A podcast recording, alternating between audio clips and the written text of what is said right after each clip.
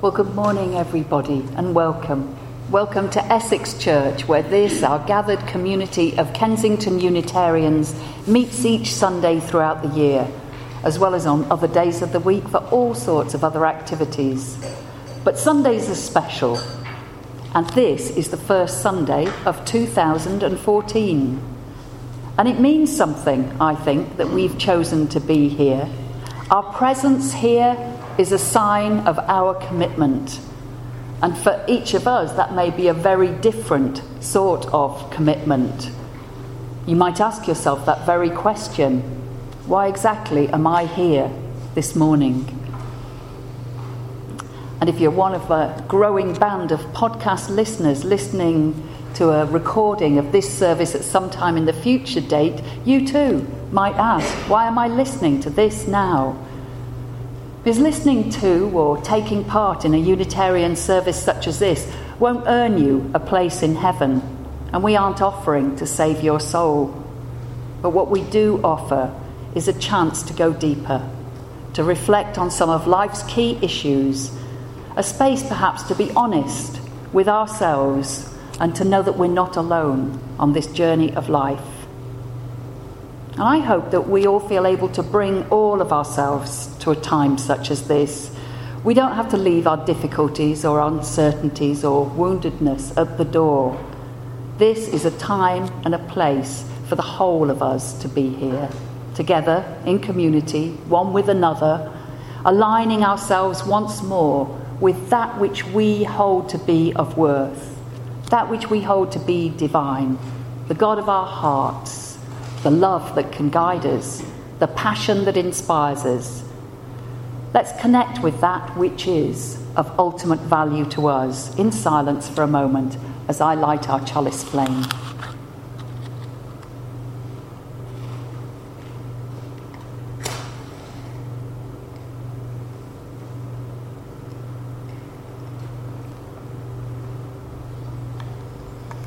This flame connects us with Unitarian un- individuals and communities all around the world and reminds us that as this flame burns freely, so too must we value our freedom to worship as we choose. May such a freedom be a reality for more people around the world in the year ahead. Now, if you look at the back of this purple hymn book, the notes cease and there are some words for worship.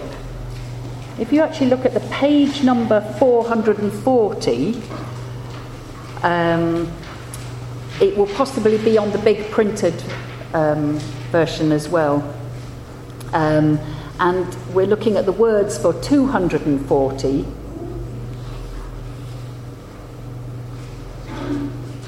These are beautiful Sanskrit um, words that are translated from Sanskrit called Look to this day. And I'm going to invite us to say these words in unison together. Look to this day, for it is life, the very life of life. In its brief course lie all the verities and realities of your existence the bliss of growth, the glory of action, the splendour of beauty. For yesterday is but a dream, and tomorrow is only a vision. But today, well lived, makes every yesterday a dream of happiness, and every tomorrow a vision of hope. Look well, therefore, to this day the only time we truly have today. As I call on the Spirit of life and love to be with us now and to bless all that we do and say together here today. A new year can be a time of reflection, of looking back and looking forwards. It can also be a time for accepting accepting who we are, accepting the situations in which we find ourselves, and knowing that we can truly only know the truth of who we are and then do the best to express that to others. As we look back over the past year and as we reflect upon the, the really great demands that have been placed upon some people in this community, as well, of course, as in our wider world, Yet, can each of us now perhaps find something in the year that has gone for which we are grateful? Some learning, perhaps, some, some source of joy? Let us seek a well of gratitude within us.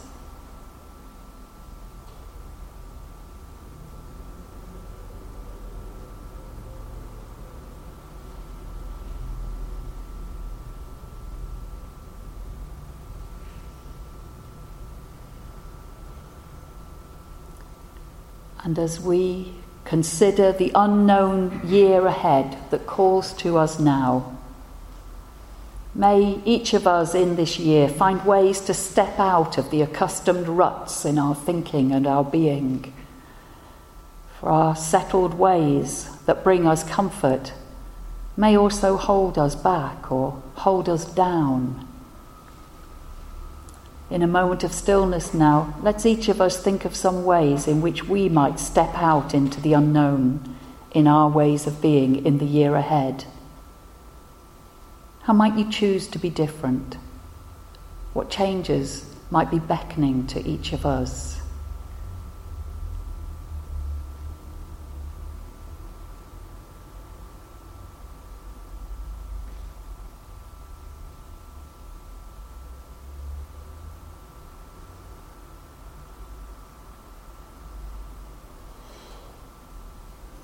And may each of us be granted a stronger sense of who we are and what it is that we can offer this world. And in this year ahead, let us not live just for ourselves alone, but have the greater good of all as a guiding principle in our lives. Amen.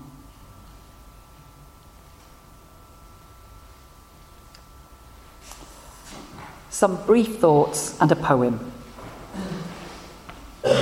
On being who we are, Epiphany and a wise camel. Part of my um, voluntary work as a Unitarian involves serving on our interview panel. I've just come back from two days of interviewing potential candidates for training as Unitarian ministers. And at the start of the whole process, we ask um, candidates to be themselves. And even as I said that this year, and I say it every year, I had that underlying thought that if I was truly being myself at that moment, I would be hiding under the great conference table that we were all sitting around, and I would be shivering with anxiety. Truly being ourselves is a lifetime's work, I reckon, of identity forming, of holding on and letting go. And perhaps if we're lucky, starting to catch glimpses just from time to time of who we truly are when all the pretense drops away and we can just be in all our glory and in all our fragility. And these are the moments, I think, when we realise that there's no point in comparing ourselves with others because we're all completely different, unique beings. David Ariel writes about this from the Jewish perspective. He writes that each human being has a vocation in life and a specific and unique calling. There is a Jewish teaching, he writes, which explains that the world needs each and every human being because every person has the mission to make something perfect in this world. That mission is unique to the individual who must fulfill his or her own personal destiny. Before his death, it said, Rabbi Zusya apparently said, In the next world, they'll not ask me, Why were you not Moses? They will ask me, Why were you not Zusya? Why were you not yourself?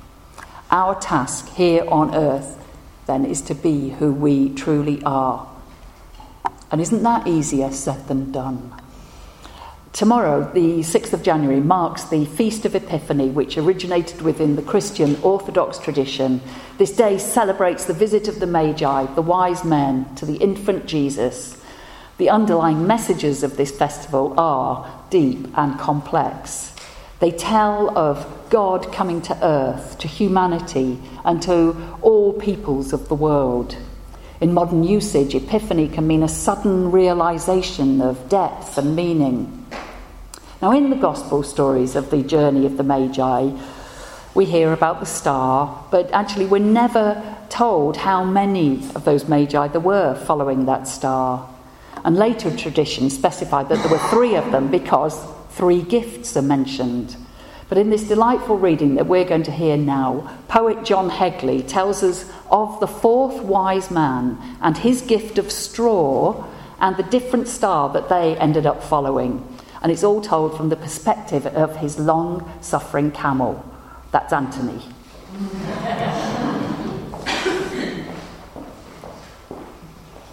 Typecast again. The Wise Camel by John Hegley. I'm the beast that bore wise man number four. We're the ones who went north when the others went west. We followed not the Star of David, but the Star of Steve. My rider wasn't sure that his gift was as good as the other three. I sometimes wonder if we got lost on purpose. Myself, I thought we brought the best gifts, actually the gifts of straw, the gift of warmth, warmth for the manger. But because he wasn't sure his gift was good enough, he kept adding straw after straw. It was the last one that did it. So I'm on the wrong track with a busted back. But luckily, we found this town with a really good vet, and in the end, had a pleasant, rather quiet Christmas.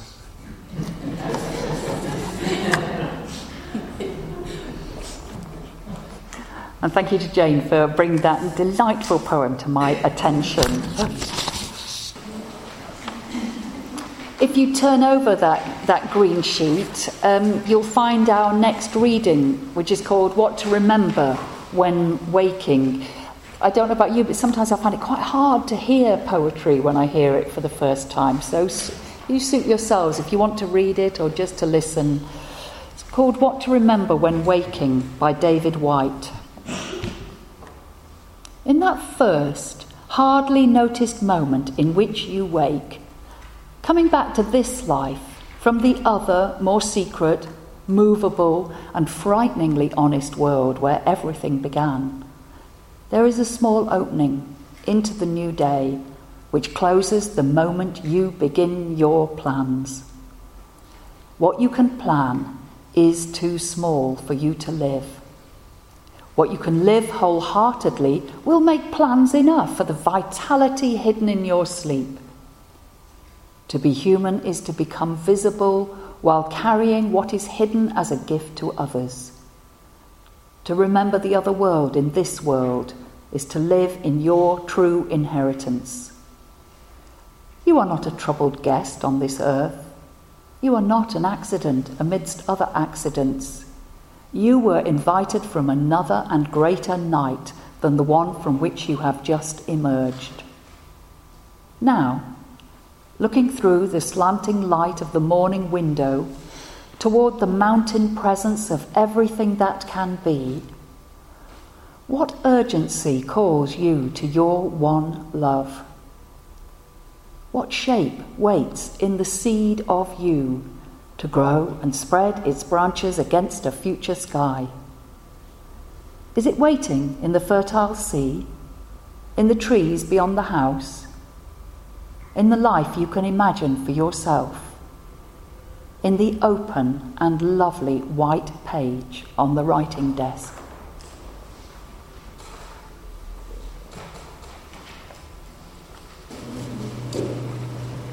How do you make decisions in life? It's one of those questions which can bring out some really varied answers from different people. I'd love to hear some of your answers over a cup of tea later. Because decision making is a crucial part of being human.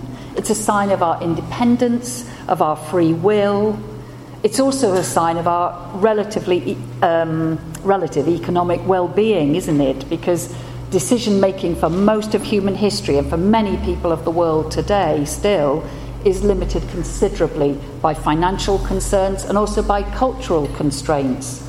There are many people in this world who have very little choice whatsoever. But we, even we who enjoy, I think, exercising our free wills, perhaps even we sometimes get glimpses of that reality that our choosing is limited or shaped by many factors not all of which are in our conscious awareness. How often have I heard somebody say, or said myself, Oh, I couldn't do that, when friends perhaps are encouraging us to take a different or a, a new and perhaps more challenging path rather than stay in those ruts that most of our lives run along. And how haven't most of us had a sense at times that we're holding ourselves back in life in some way. I'm going to quote some words from Marianne Williamson, which have become incredibly popular in, in New Age circles. Um, and I think it's because it speaks to something quite deep in us. She wrote, Our deepest fear is not that we are inadequate. Our deepest fear is that we are powerful beyond all measure. It is our light, not our darkness, that most frightens us we ask ourselves, who am I to be brilliant, gorgeous, talented, fabulous? Actually, who are you not to be? You are a child of God, and your playing small does not serve the world. There's more to that quotation, and if you've not met it before, do, do ask me for a copy of it. Um, I don't know if many of you use the word ego to describe the you of your everyday identity. Psychologists will tell us that you need an ego. If you haven't got one, you've got problems. Because it's through that that we individuate. We become separate beings with individual lives to live beyond our families of origin. But if we stay too strongly identified with our ego, we can start to think, as I certainly do at times until the roof leaks, we start to think that we run the show, that we are in charge, and that the strength of our will alone can actually make things happen. And of course, sometimes it can, can't it? But for a deeper spiritual awareness, we need to go further, I think, to a place where actually we're not as separate as we thought. We can develop then a sense of being part of something greater and then of not actually being quite as in charge as we thought we were. And perhaps then at that level, choosing becomes less important because we know, well, it doesn't matter anyway. That there's perhaps no one path for us to take, but rather an infinite potential. And all we have to do is set out on a path, set out on the journey that actually has no path, and live life now, this day, this day being all that we have, indeed, this moment. This is the place, I think, where a sense of calling starts to mean something, where we are a tiny, unique part of the whole in the flow of existence with something uniquely ours to bring to this world. I've heard decision making then described not as a choosing in our heads, but as a being guided by our hearts. And I suspect we've all known this at some moments in our lives when something or someone appears and you just know that that is right for you. It's a wonderful gift, and it's one that perhaps we can encourage by being open to inner guidance, by gently reminding our ego that it cannot run the show, by allowing ourselves enough space in life for the new to emerge and to be recognized. This is the mystical element that we, I think, all have different words to describe. You might hear it described as your true self, a higher power, our soul, our God. In order to make space for the new, I think we need to let go. And so I'm inviting you now, if you wish, to take part in a simple ritual of letting go. We're going to be having some music playing, and I'm going to suggest that you choose a leaf. Here's one I worked with earlier. This is my leaf of letting go. And the idea is that you may want to write on this, or, although I have to warn you that it does become messy. We have got some felt tips at the back. But it does work to write on it, or it also works simply to sit and contemplate what it is you are putting into this leaf and then letting go from the year that's been, from old ways of being, and then finding a way to crush your mind. Uh, you might wish to crush yours into this bowl, or there is our cold gun at the back there. If you like to have your leaf burnt, or you may want to add it on and let it blow away, whatever feels right for you. And then, when everybody's had a chance, if they want to take part in that, there'll be some quotations on this table that you might want to take on to accompany you in the year ahead. So do enjoy this ritual of letting go.